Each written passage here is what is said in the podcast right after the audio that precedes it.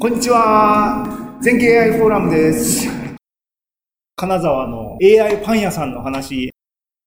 えー、と循環器病院のあの辺のパンなんですけど、はい AI レンジ置いてまして、 AI レジ。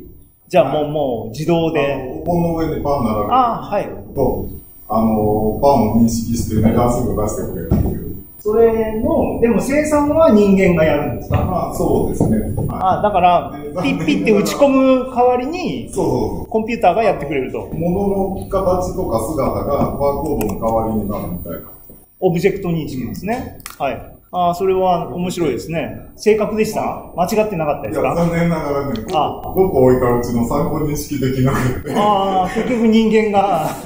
データが操作してましたけど、うん。なるほどち。ょっと新鮮でしたね。まあ、エンタメ半分なんですかね。それじゃ実用上全然効率化になってないなっていう あの感想なんですけど。あれだから1個とか2個とかなら大丈夫。あ5人で詰めておくと、あのパンパン同士がくっつくと、別のパンに見えちゃうみたいな。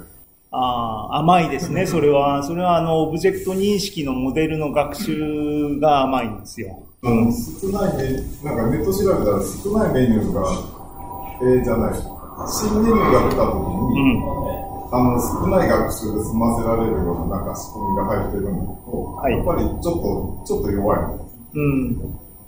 で、それってでもなんかこう、ちょっと技術に突っ走ってそうな雰囲気のパン屋さんなんですかそれとも全然普通のパン屋さんが、パン屋さん。